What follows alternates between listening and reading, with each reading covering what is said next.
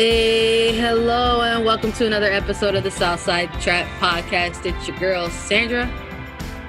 Ready to go through a quarter final penalty kick shootout with everyone. I think that's what we're going to label it, folks.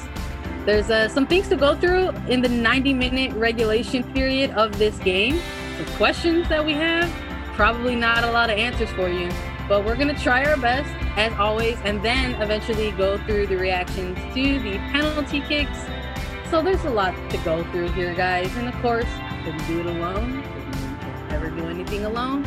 So I'm here today with my friend, homie, and colleague, Claire Watkins, aka Scam Originator. How are you doing today, Claire? I'm good. Um, ready to talk about a Chicago Red Stars advancement. What an advancement it was. Guys, the number three versus the number six Red Stars. Uh, there was some storylines heading into this match, and of course, for context, we will go through some of those right now with you all. Uh, the rankings are fake. We have been talking about that for a while. We got a listener in post game comments confirming this as well. Uh, but this is how they were ranked up in terms of the seating for this matchup on this day. Number three, OL Reign. Number six, Chicago. Uh, the return for uh, Jess Fishlock and a player like Sofia Huerta for OL Reign that was huge. They they were battling back through some injuries. They were able to make appearances in their final group match against Portland Thorns FC, and it was perfect timing as they were getting ready to take on our Chicago Red Stars because uh, we both felt, I think, Claire, that those were two players in particular who would probably have a huge impact uh, for the Reign moving forward into this quarterfinal. Um, and obviously, everyone remembers that name, right? Sofia Huerta was here for a while, did some really cool things, went to some really cool places in the playoffs with these teams. Um, so all that stuff is always uh, talked about again in terms of you know big knockout type environment games. So uh, those were just a few of the things on the Reigns end of, of storylines. And for Chicago, there was discussion about how they were going to line up. Uh, obviously, the goal scoring was a storyline for both of these two teams as well, struggling in front of net throughout their group play. And uh, for the Red Stars, they would be without uh, Morgan Gautreau, Yuki Nagasato, and Tierna Davidson for this match. Uh, just some of those more precautionary than others. Uh, but there was some questions about how the midfield was going to look. Of course, how the top line was going to look, knowing that those struggles were still going on offensively. Um, but yeah, a lot of a uh, lot of interesting stuff heading into this match, which was why I think we're both um, eager to talk about the really nothing that kind of came out of the 90 minutes uh, on both sides of the ball here. So I think for starting 11s for first reactions, we're going to go with our side first. We're going to talk about how the Red Stars lined up. To start, they had Alyssa Naeher in net Casey Short, Sarah Gordon, Julie Ertz, Bianca St. Georges, Savannah McCaskill, Vanessa DiBernardo, Dani Colaprico, Kealia Watt, Katie Johnson, and Rachel Hill to round out their starting 11 claire what were some of your initial reactions when you saw their starting mix um i mean i think a lot of it made a lot of sense uh, i think that you know obviously without davidson available um, having Ertz and Gordon inside and St. Georges on the outside has become the preferred um, lineup. You know, she's become the favored. The fa- she's not a rookie, but she's become the favored new face there, and and I think that makes a lot of sense. I think also uh, Dames knew that she'd be up against Sofia Huerta, and I think that he thought that she was the right person to take that task on. Um, midfield again kind of what we expected it's very similar both in the midfield and in the front line to what we saw in the second half against utah after Gautreau had to come out with injury so mccaskill slides in which it's it's a different it's definitely a different skill set to have McCaskill come in for Gautreau because Gautreau really is an eight, whereas McCaskill thrives a little bit pushing forward a little bit more with more of a 210 system with Colaprico really playing cleanup in the back. And it requires a lot from Colaprico, who I thought was also very good in this match. Um, and then the front line, uh, Hill moved centrally like she did against Utah. Um, and Katie Johnson got the start um, as the 11. And uh, yeah, I mean, basically, and I said this at the time, I think that it is the lineup that absolutely made the most sense with what they have available to them. Yeah, uh, hard to argue there. I I remember when we did the you know our preview for Southside Trap patrons, uh, we did put out that this was going to be the starting eleven. Uh, we did feel like this was probably going to be potentially the best 11 for them moving forward into their knockouts considering uh yes the injury report that had occurred but also the remaining personnel in place i do want to shout out a player like bianca st georges. I think considering her her play this year for the first time and uh, throughout the group stages probably really earning that spot in the starting 11 so shout out to her for being able to really just kind of go out there and earn it uh, but I was eager to see the top line and their movement and what they could do in this game with sort of the added, I don't know, pressure, but just added element overall of a playoff vibe. You got a number of players here who like have those experiences. Uh, and yes, this was a quarterfinal, and yes, everybody made it, but the outcome of this one is different from all those other group games you were playing.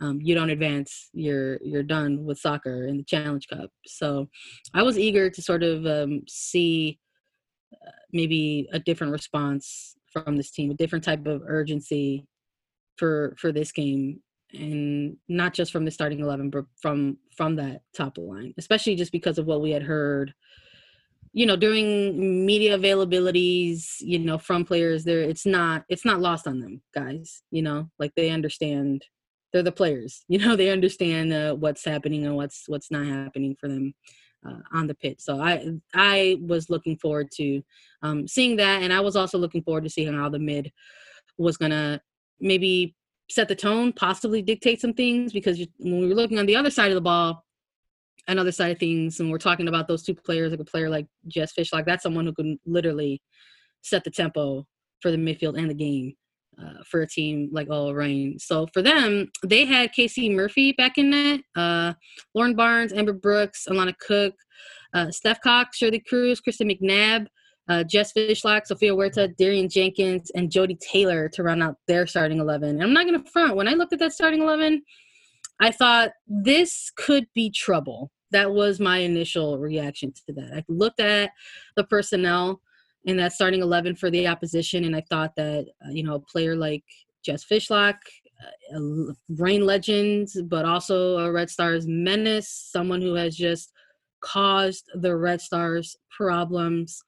Um, seeing a player like Steph Cox, and I don't feel like we've spoken about her enough during this tournament and her sort of resurgence and return in playing to the Reign at the outside back position and how she can get involved involved in attacks, but also shut things down.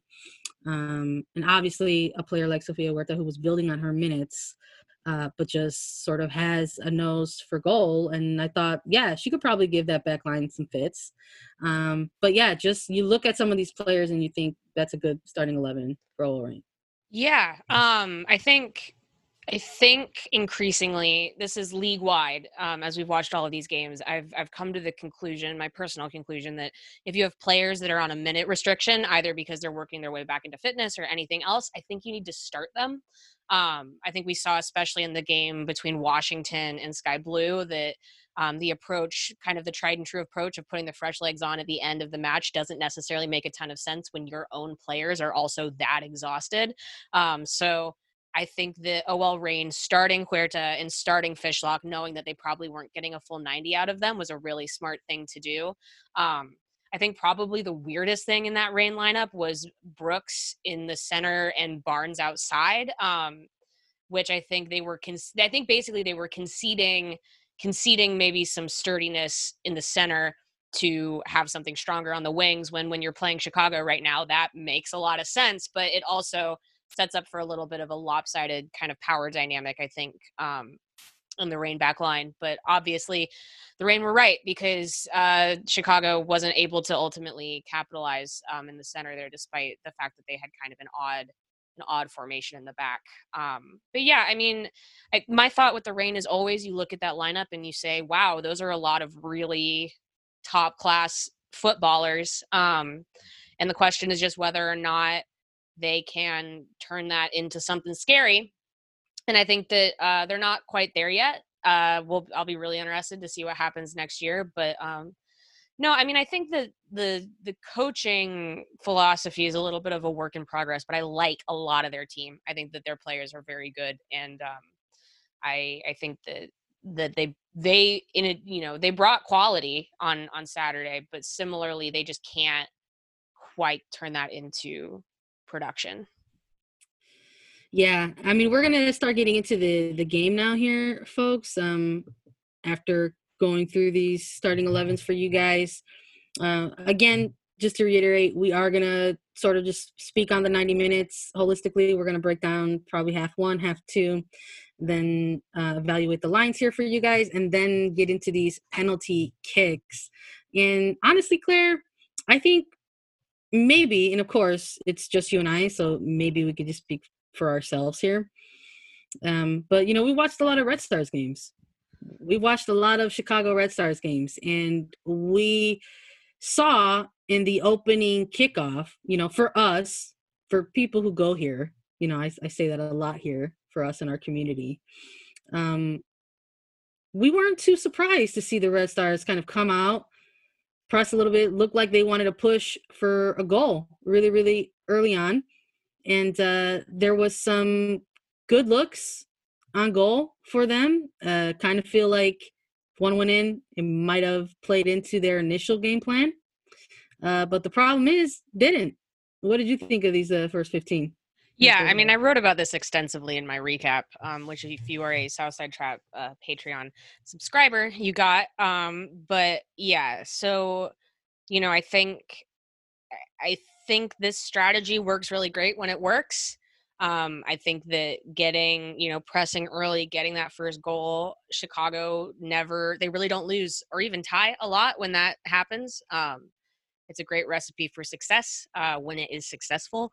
When it is not, um, it puts the team in a bit of a tough situation. I mean, obviously, Julie Ertz had a very good chance um, based off of a corner that they earned on that press. You know, like that was all going according to plan.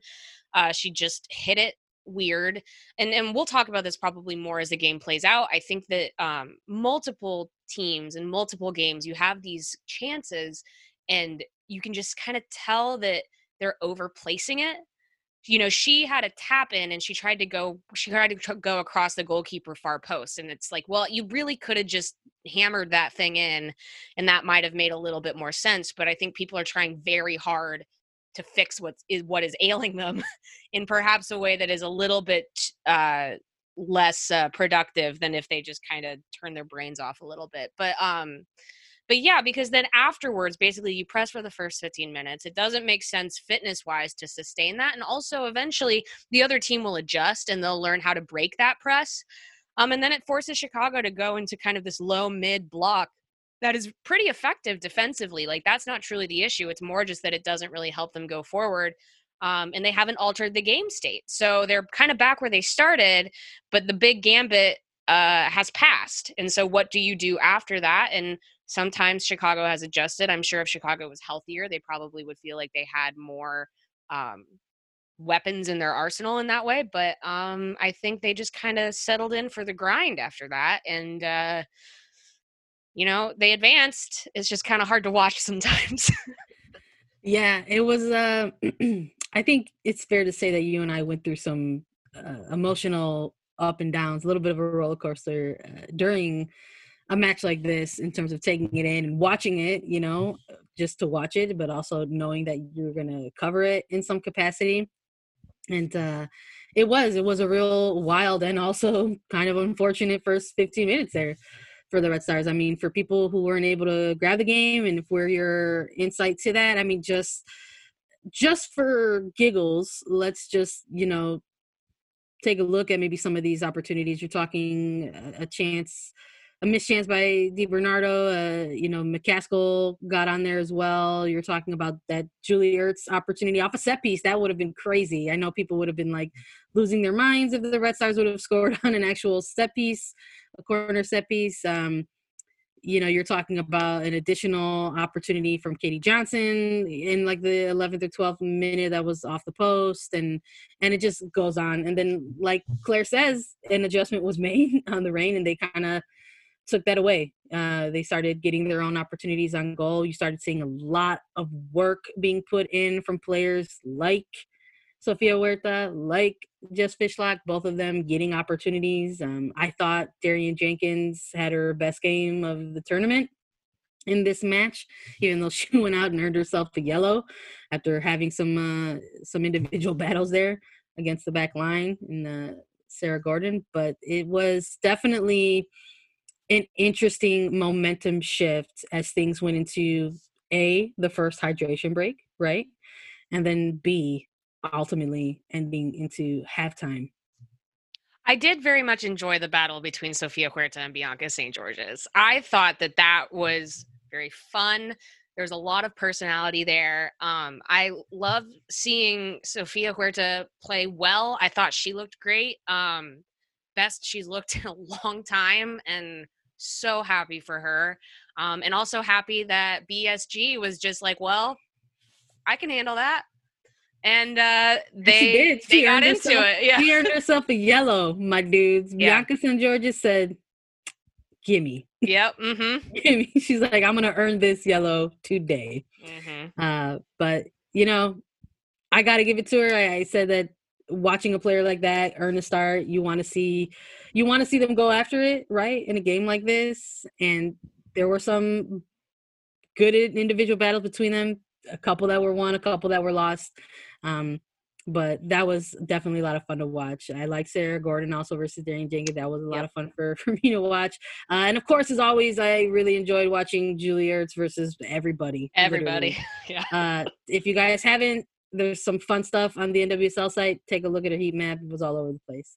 Um, but yeah, I, I think at one point too, one of my goofy reactions was like, you know, the thing about hydration breaks is that both teams get them and uh, you just saw the Reign really just work their way back in to the game, getting their opportunities on goal, and uh, it remained that way as they went into halftime.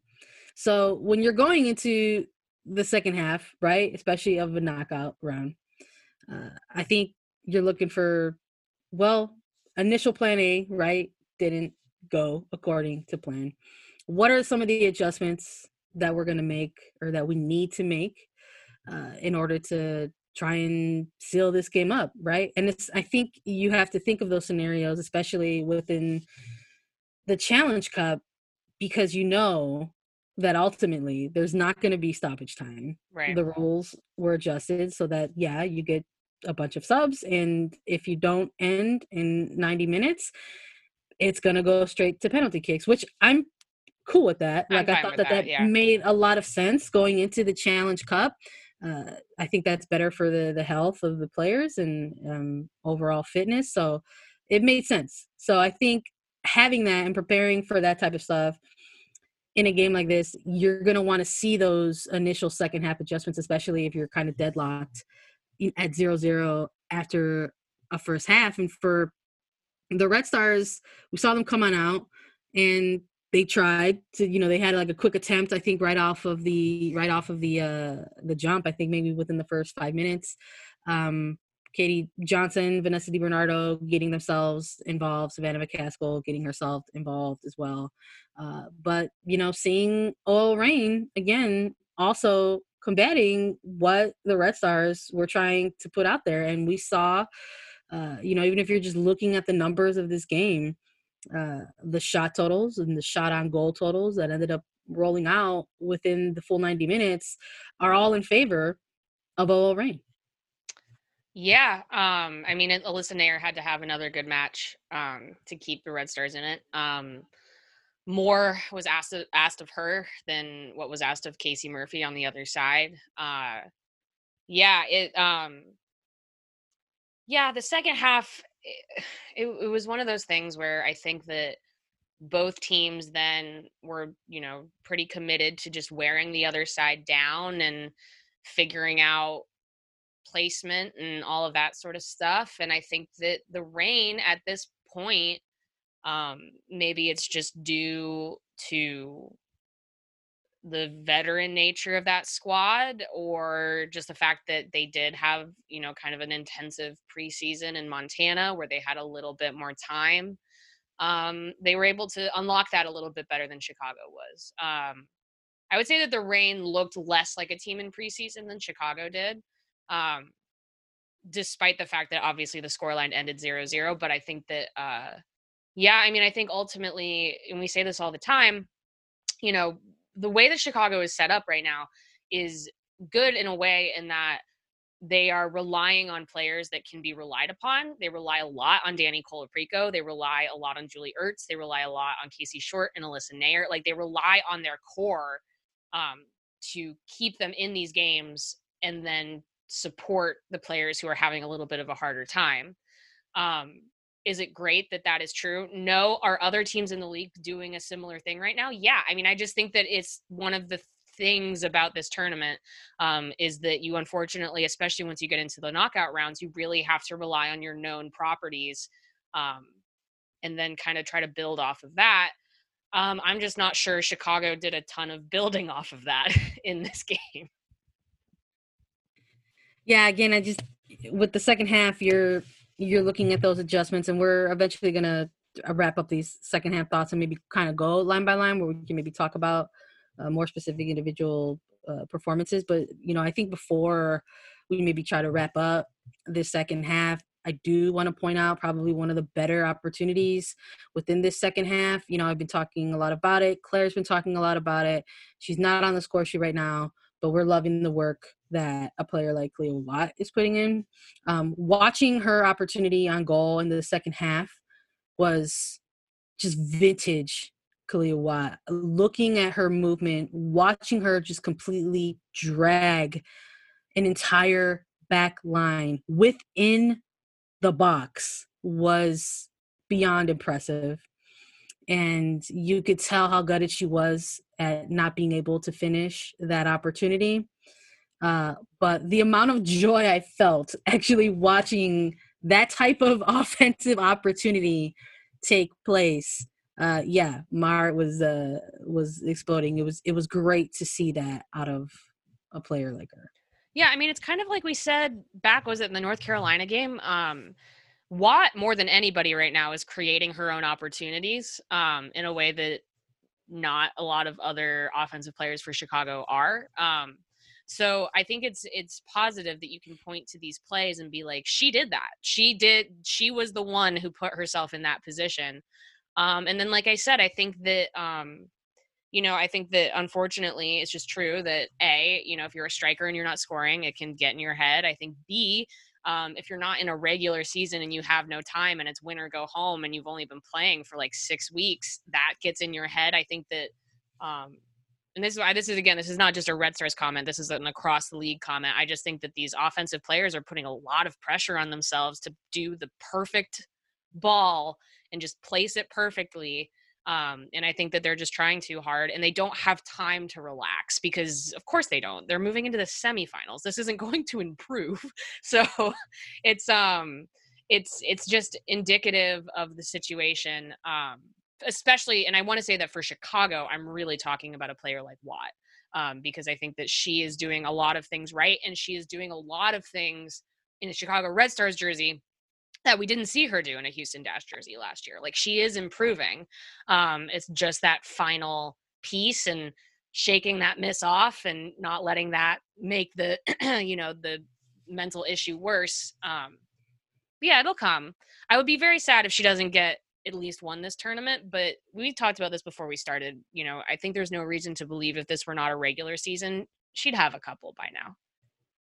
Yeah, I think that's fair. You know, I uh again, it was it was just another game where I just uh I appreciated her work rate and her effort. Really, just whether it was directly in front of goal or off the ball, um, trying to make things happen uh, for the team. And you know, as it got later into the game, that opportunity came what probably around the 68th minute or so. So as it kind of pushed into the 70th minute later into the game, post you know second hydration break you started to see some substitutions that were being made for the red stars uh, maybe in an effort to try to you know push for some more of those late game heroics and i i do want to talk about these substitutions for a quick second because one of those substitutions was for ella stevens who was going to come on in place of Savannah McCaskill. And while we have uh, shared some praise for the play of some first year Red Stars, uh, Bianca St. Georges, we saw her get a start and earn that start in this game.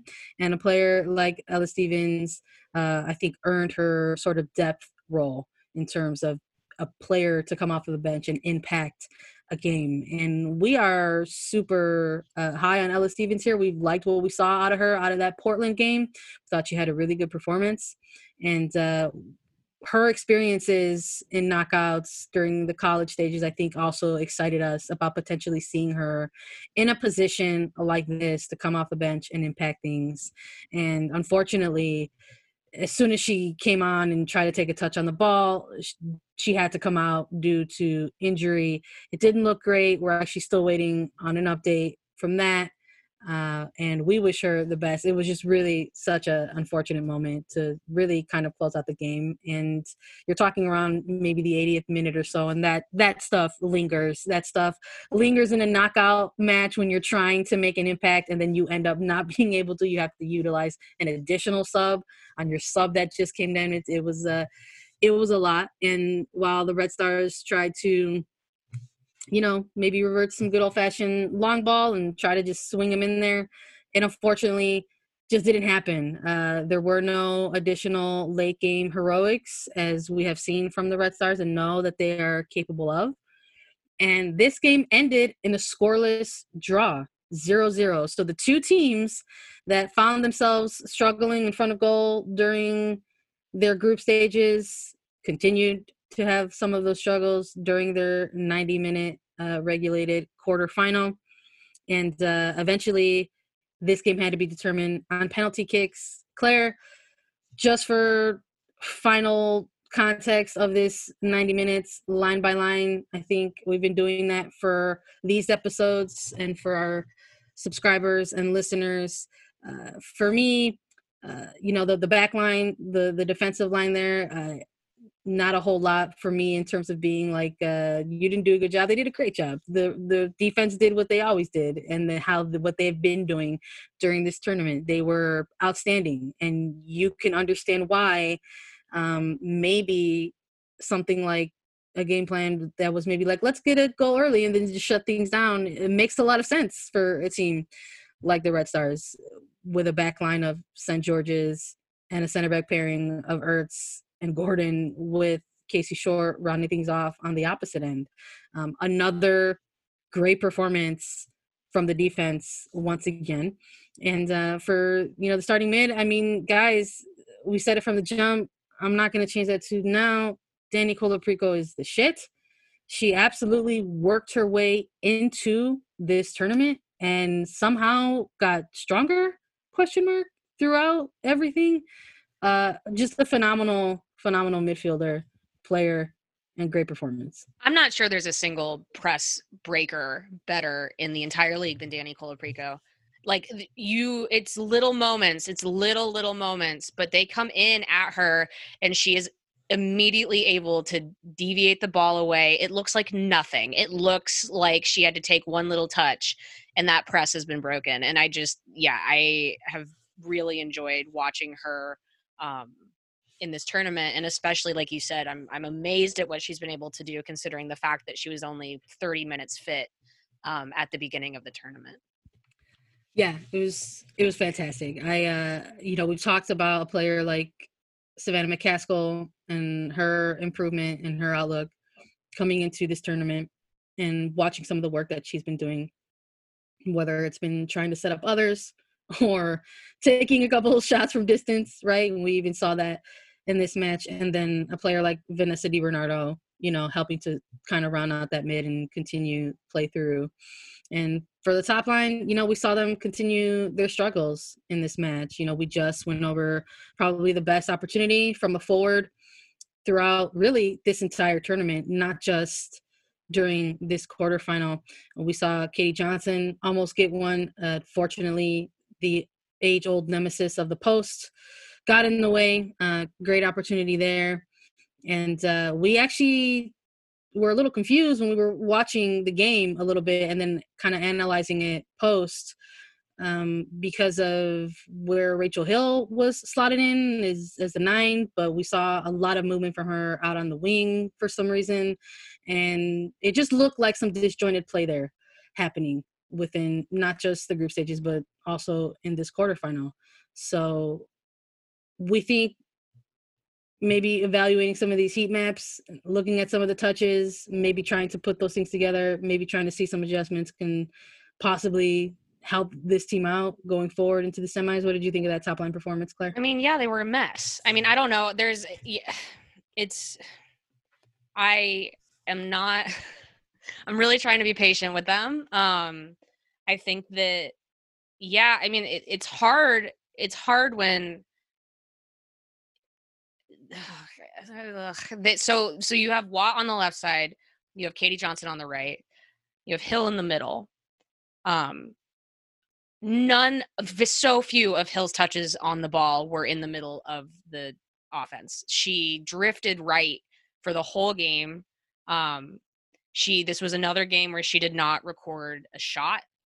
Um, and and yeah, if you look at if you look at some of the distribution from from Johnson and Hill, they completely they didn't cancel each other out, but they were just like on top of each other the whole game.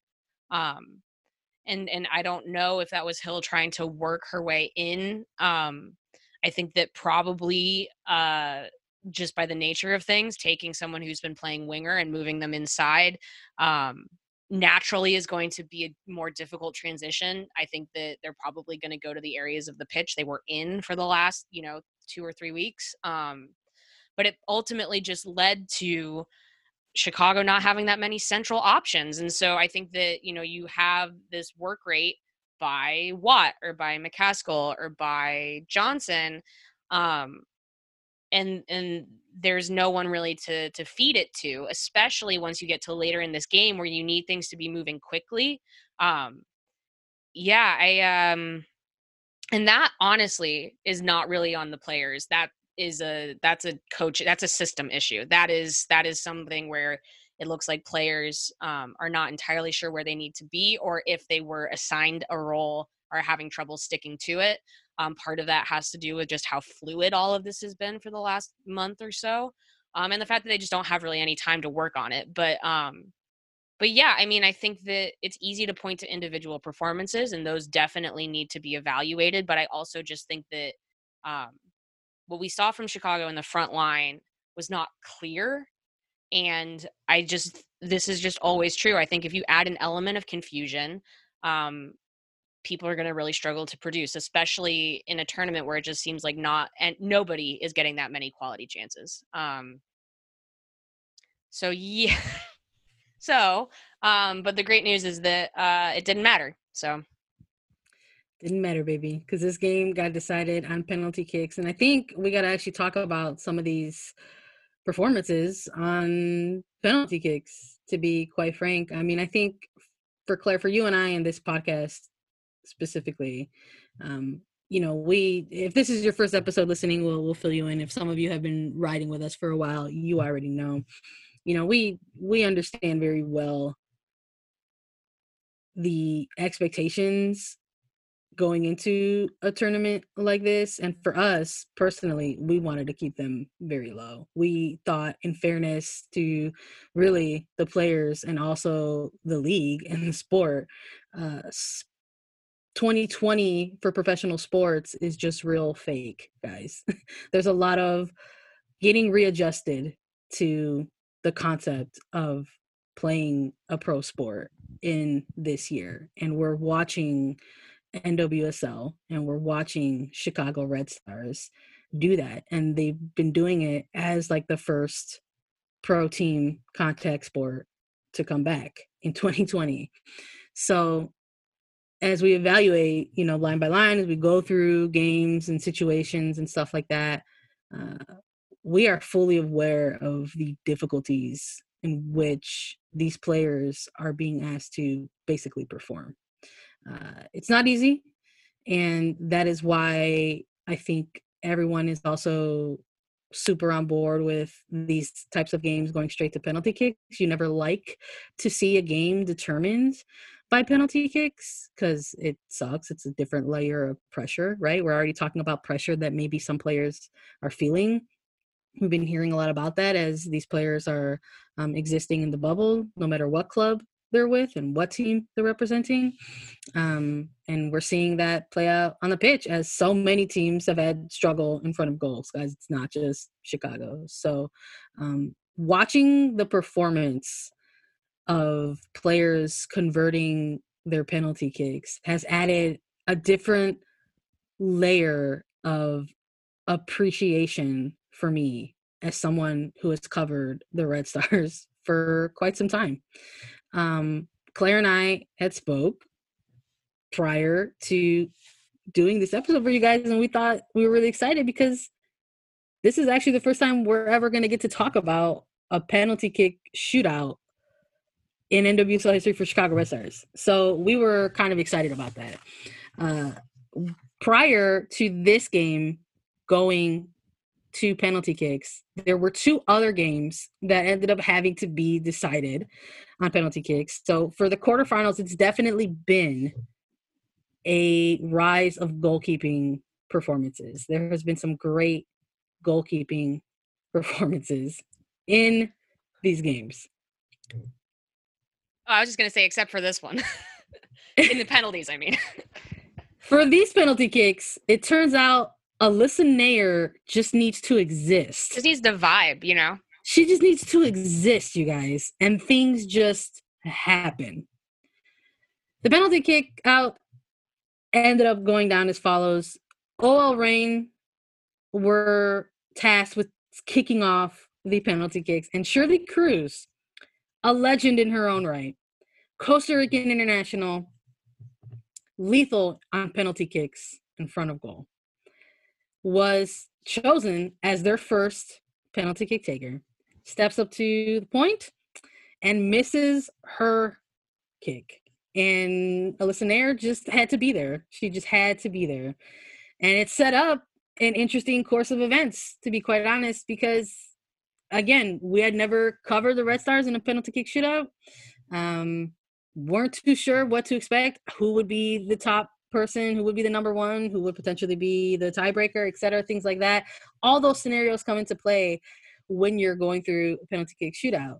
So for Chicago, of course they went with a defender. It's the defenders who have been scoring good goals in this tournament for them. And Julie Ertz team captain stepped up to the point and took such a lethal penalty kick.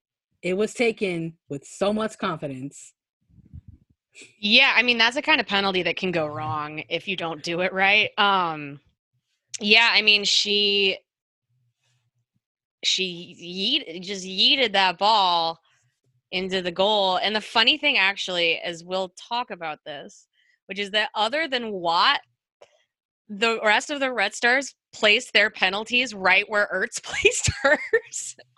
and so I just, it really was just like she did that. And then everyone was like, okay, I can do that. I can do. I will do that because I think we're seeing with a lot of these penalties is that for whatever reason these players come up and it doesn't seem like they're sure where they want to go.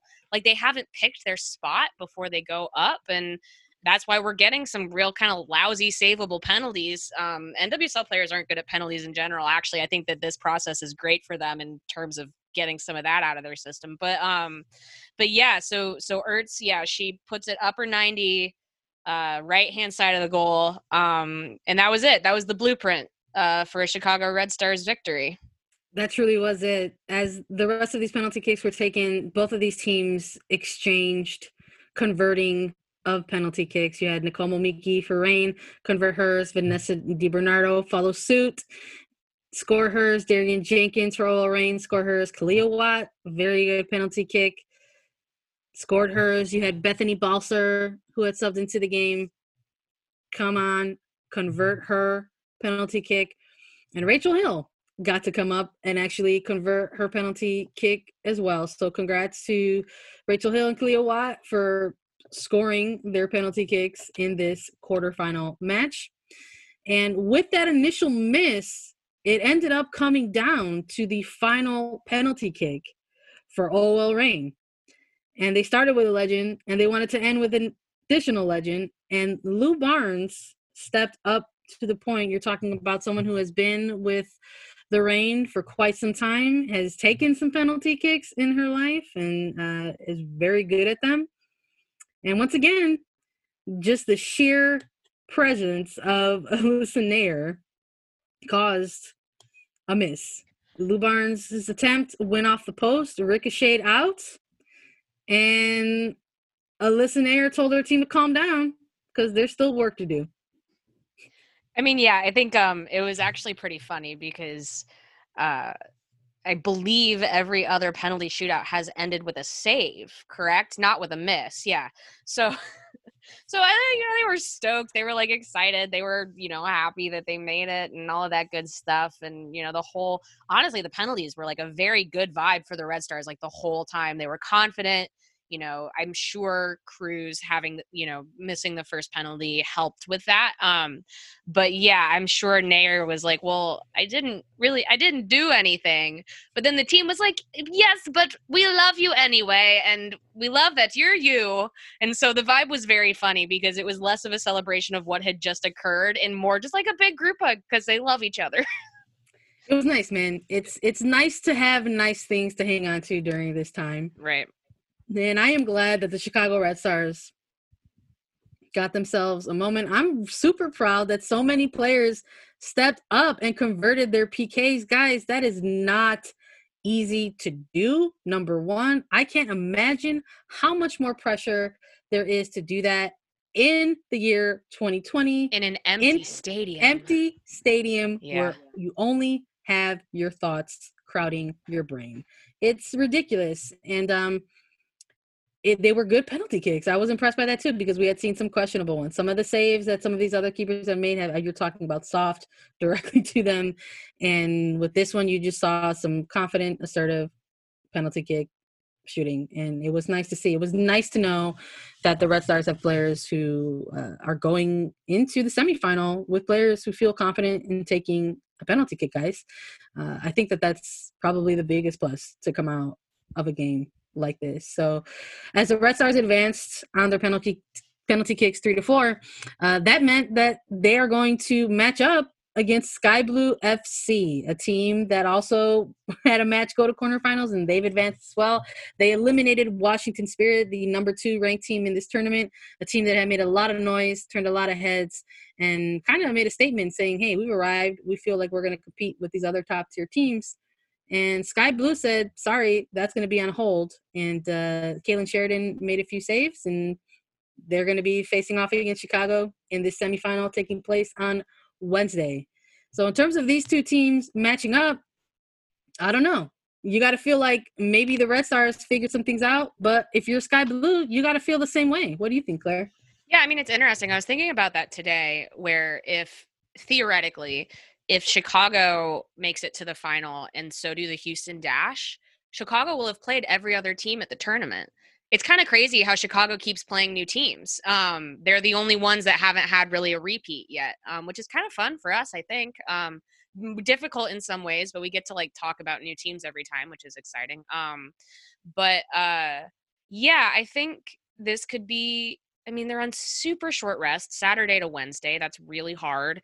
Um, they're finally going to be playing on grass, which is good. I think that will actually improve play a lot. I think that we've seen over the last couple of weeks because they've been training on grass. So you see things, errant passes or shots with a little too much on them. I would hope that some of that will improve when the things that they're practicing eh, are being executed on the same surface. Um, Sky Blue's another one that I think has some kind of lingering injuries that they're working through. I'm not sure Midge Purce right now is 90 minutes fit. Um, And yeah, I don't know. I mean, I think it could be another kind of slow game. I think every game might be a slow game from now on. I mean, this is truly just like the it's like the evil dead or something. The last team standing is just going to be like battered and bruised, but they'll be there.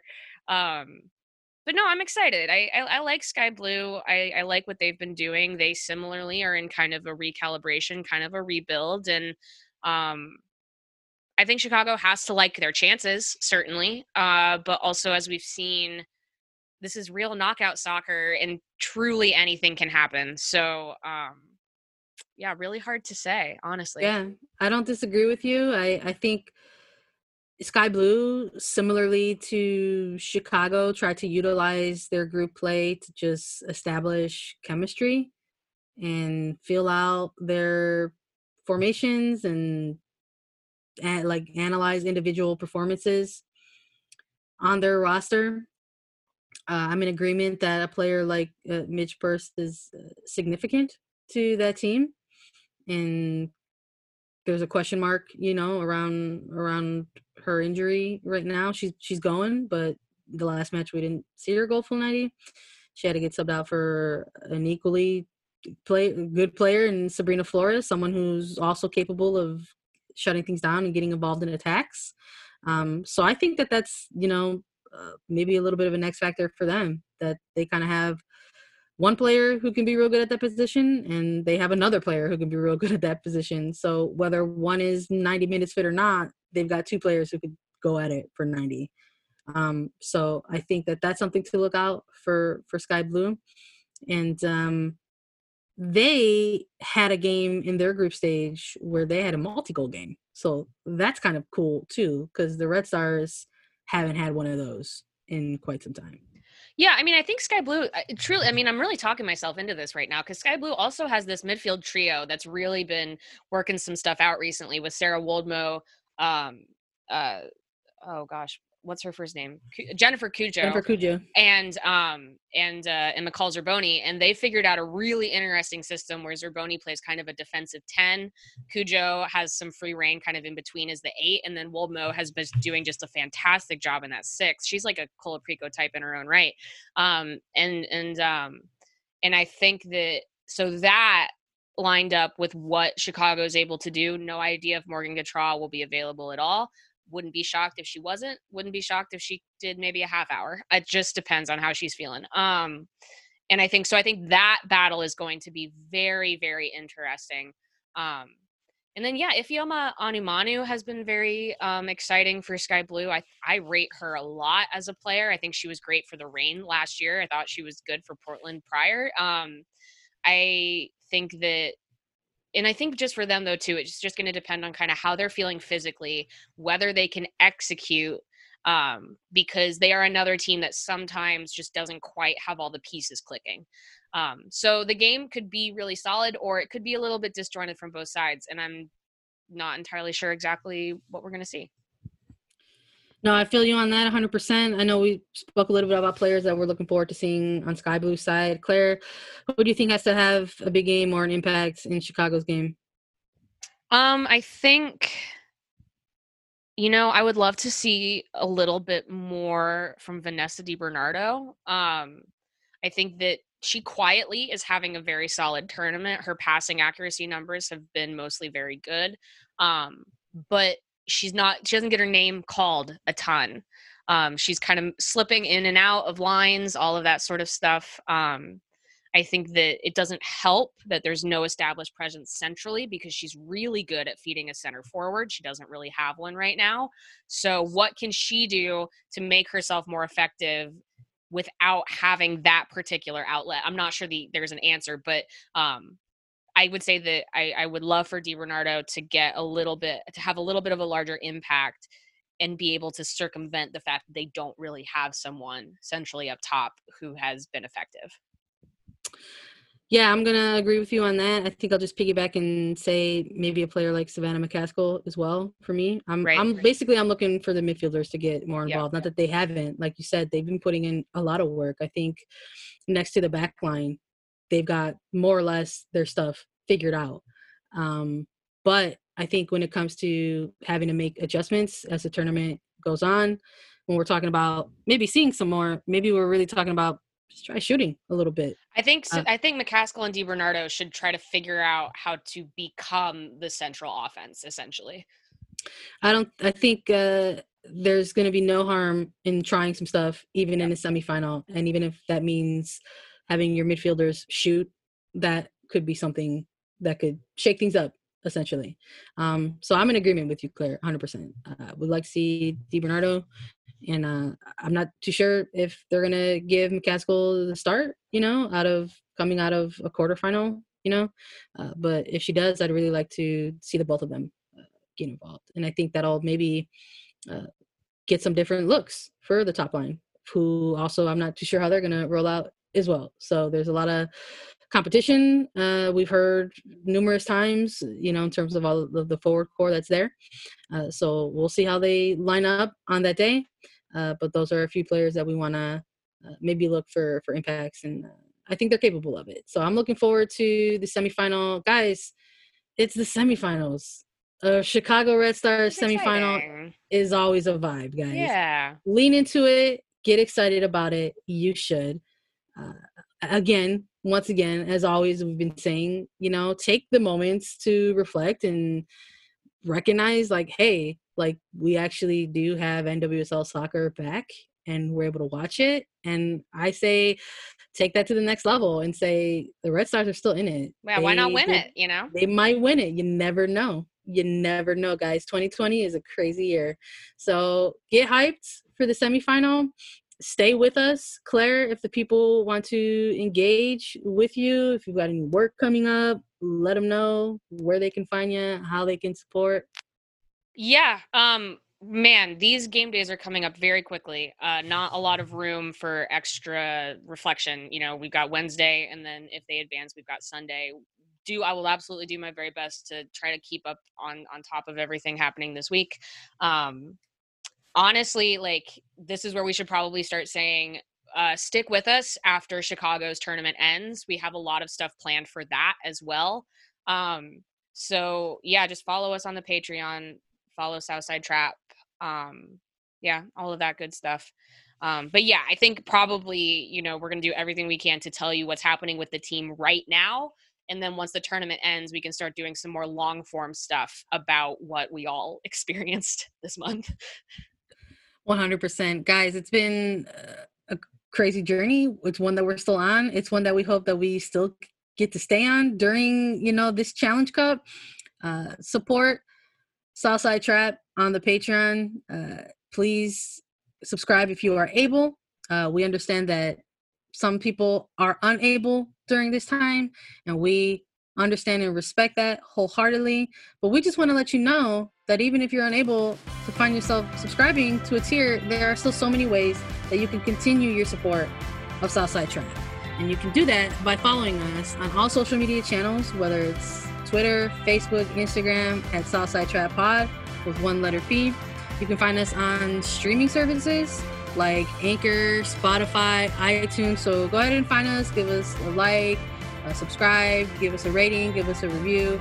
That stuff helps us out tremendously when we're trying to produce uh, the best Red Stars podcast that we can for you all. So stay tuned.